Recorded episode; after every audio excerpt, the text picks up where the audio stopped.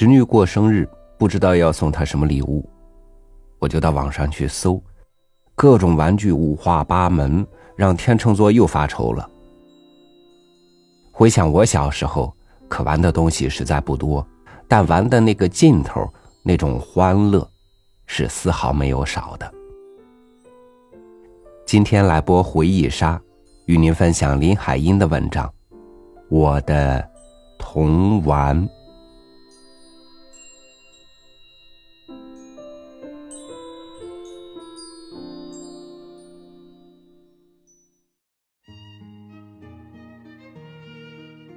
我的小脚娘，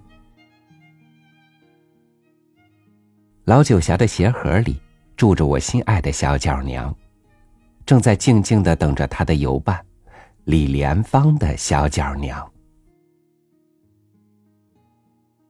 夏日午后，院子里的榆树上，鸡鸟儿、蝉，拉长了一声声“叽叽”的长鸣。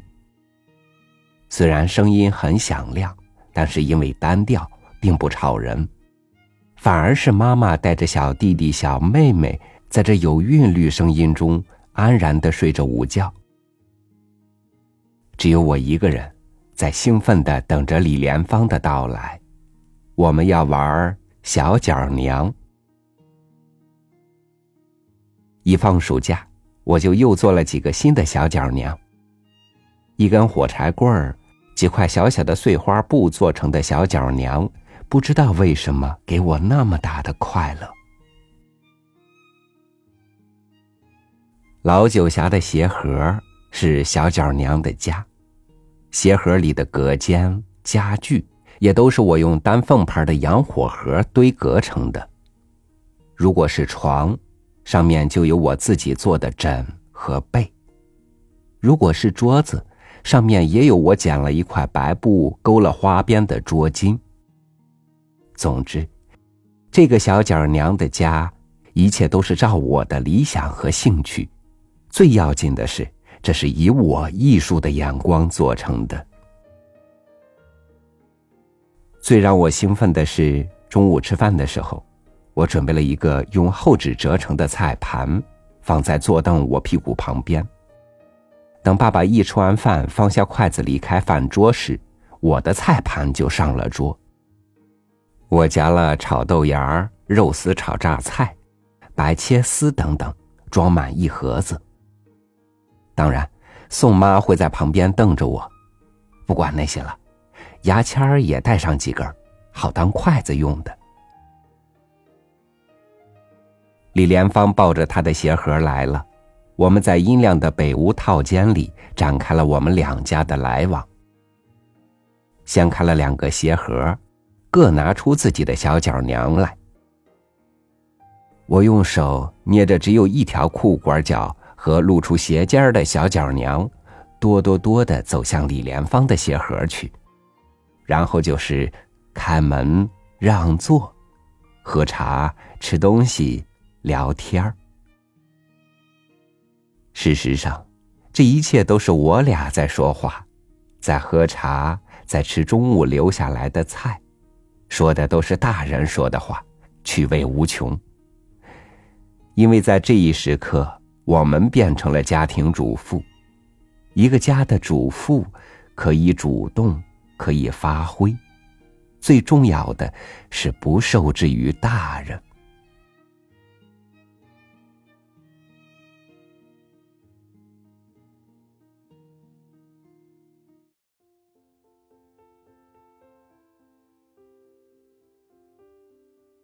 从六岁到六十岁，旧时女孩的自制玩具和游戏项目，几乎都是和他们学习女工、练习家事有关联的。所谓寓教育于游戏，正可以这么说。但这不是学校的教育课程，而是在旧时家庭中自然形成的。我五岁自台湾随父母去北平。童年是在大陆北方成长的，已经是十足北方女孩子气了。我愿意从记忆中找出我童年的游乐，我的玩具和一去不回的生活。昨天为了给汉生写这篇东西和做些实际的玩具，我跑到陈陵街去买丝线和小珠子，就像童年到北京荣县胡同的瑞玉兴去挑买丝线一样。但是想要在台北买到缠粽子用的丝绒线是不可能的了，我只好买些粗的丝线和穿孔较大的小珠子，因为当年六岁的我。和现在六十岁的我，眼力的使用是不一样的呀。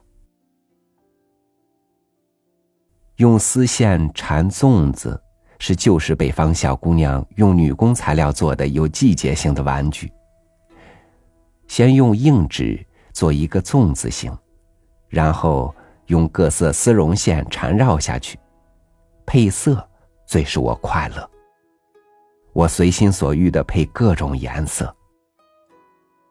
粽子缠好后，下面做上穗子，也许穿上几颗珠子，全凭自己的安排。缠粽子是在端午节前很多天就开始了，到了端午节早已做好，有的送人，有的自己留着挂吊起来。同时做的还有香包，用小块红布剪成葫芦形、菱形、方形。封成小包，里面装些香料。串起来，加一个小小的粽子，挂在右襟纽畔上，走来走去，美不唧唧的。除了缠粽子以外，也还把丝绒线缠在卫生球上。总之，都成了艺术品了。珠子也是女孩子喜欢玩的自制玩物。它兼有女性学习的装饰品。我用记忆中的穿珠法，穿了一副指环、耳环、手环，就算是我六十岁的作品吧。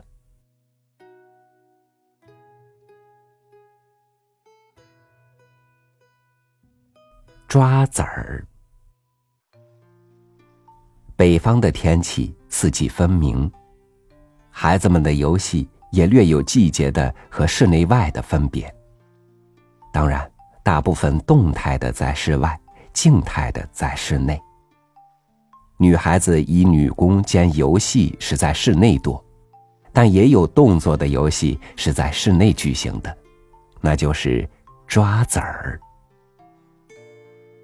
抓子儿的用具有多种，白果、核桃、布袋。玻璃球，都可以，但玩起来他们的感觉不一样。白果和核桃，其硬度、弹性差不多。布袋里装的是绿豆，不是圆形固体，不能滚动，所以玩法也略有不同。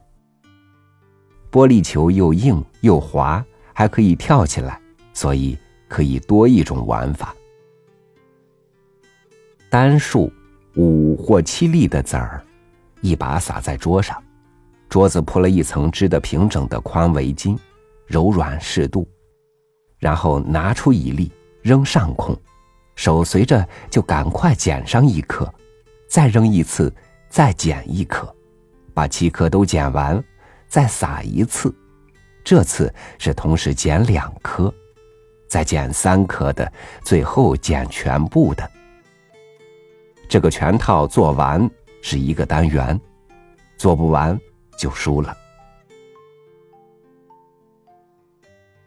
女性的手比较巧于运用，当然是和幼年的游戏动作很有关系。记得读外国杂志说，有的外科医生学女人用两根针织毛线，就是为了练习手指运用的灵巧。抓子儿，冬日玩的多。因为是在室内桌上。记得冬日在小学读书时，到了下课十分钟，男生抢着跑出教室外面野，女生赶快拿出毛线围巾铺在课桌上，抓起籽儿来。为了收集这些玩具给汉生，我买了一些白果，试着玩玩。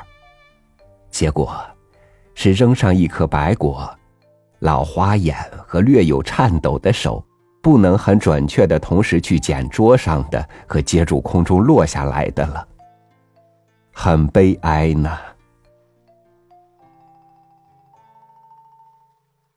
除了抓子儿，在桌上玩的还有弹铁蚕豆。顾名思义，蚕豆名铁，是极干极硬的一种。没吃以前，先用它玩一阵吧。一把撒在桌上，在两粒之中，用小指立着划过去，然后捏住大拇指和食指，大拇指放出。以其中的一粒弹另一粒，不许碰到别的。弹好就可以捡起一粒算剩的，再接着做下去，看看能不能把所有的都弹光，算赢了。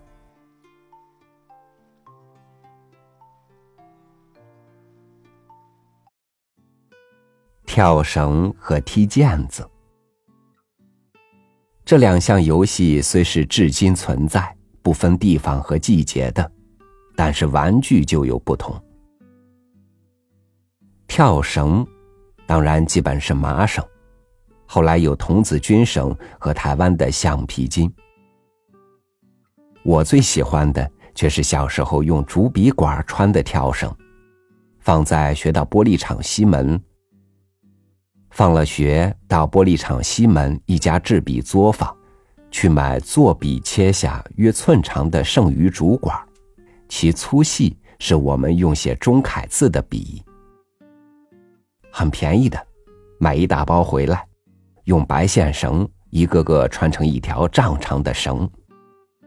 这种绳子，无论打在硬土地上、砖地上，都会发出清脆的竹管声，在游戏中也兼听悦耳的声音。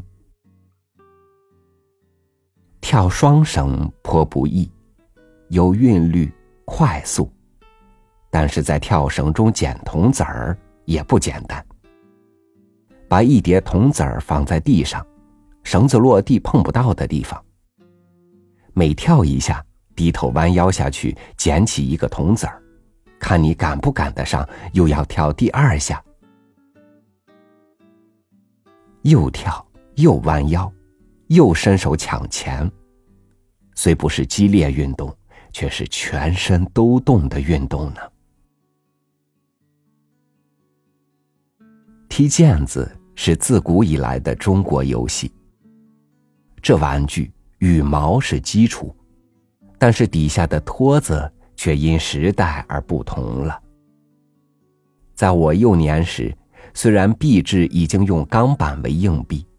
但是遗留下来的制钱还有很多用处，做毽子的托底就是最好的。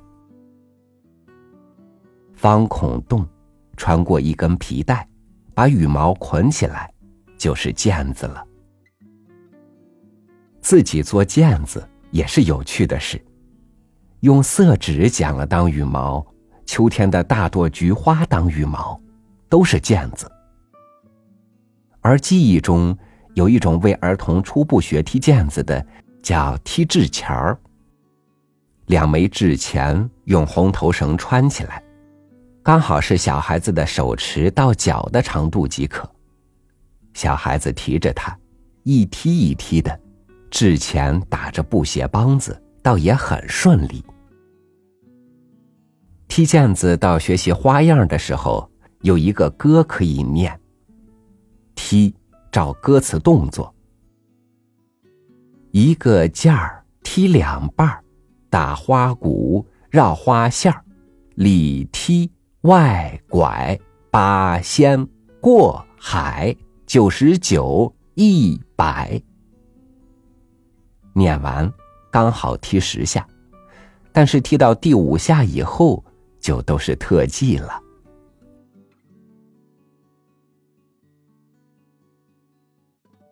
活玩意儿，小姑娘和年幼的男孩到了春天养蚕，也可以算玩的一种吧。到了春天，孩子们来索求去年甩在纸上的蚕卵，眼看着它出了黑点儿，并且冻着，渐渐变白变大，于是开始找桑叶、洗桑叶，擦干，撕成小块喂蚕吃。要吐丝了，用墨盒盖包上纸，把几条蚕放上去，让它吐丝，仔细铲除蚕食。吐够了，做成墨盒里泡墨汁用的芯子，用它写毛笔字时，心中也很亲切，因为整个的过程都是自己做的。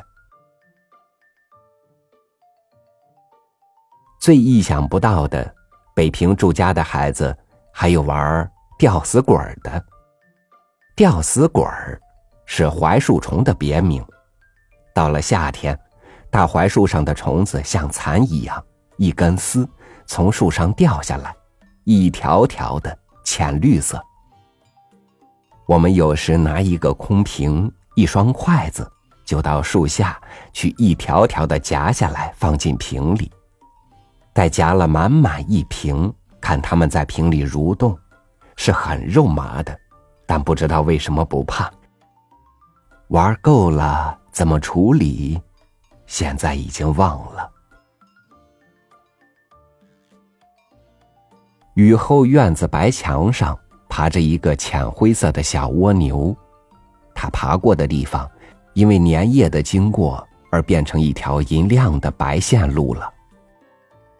你要拿下来，谁知轻轻一碰，蜗牛敏感的触角就会缩回到壳里，掉落到地上不出来了。这时，我们就会拉出了声音，唱念着。水牛，水牛，先出犄角后出头。你妈，你爹，给你买烧饼、羊肉吃呀。又在春天的市声中，有卖金鱼和蝌蚪的。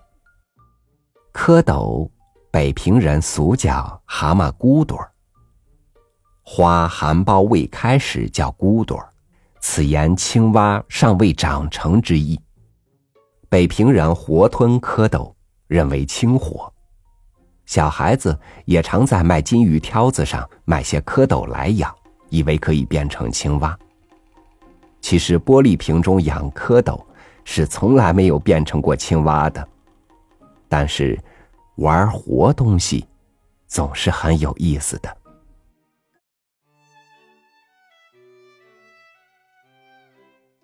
剪纸的日子，一张张四四方方彩色的电光纸，对折，对折，再对折，小小的剪子在上面运转自如的剪起各种花样剪好了，打开来，心中真是高兴，又是一张创作，图案真美，自己欣赏好一阵子，夹在一本爸爸的。厚厚的洋书里，剪纸并不是小学里的剪贴课，而是北方小姑娘的艺术生活之一。有时我们几个小女孩各拿了自己的一堆色纸，凑在一起剪，互相欣赏，十分欣悦。等到长大些，如果家中有了喜庆之事，像爷爷的生日，哥哥娶嫂子，到处都要贴寿字、双喜字，我们就抢不及的帮着剪，这是有创意的艺术字，就可以出现了。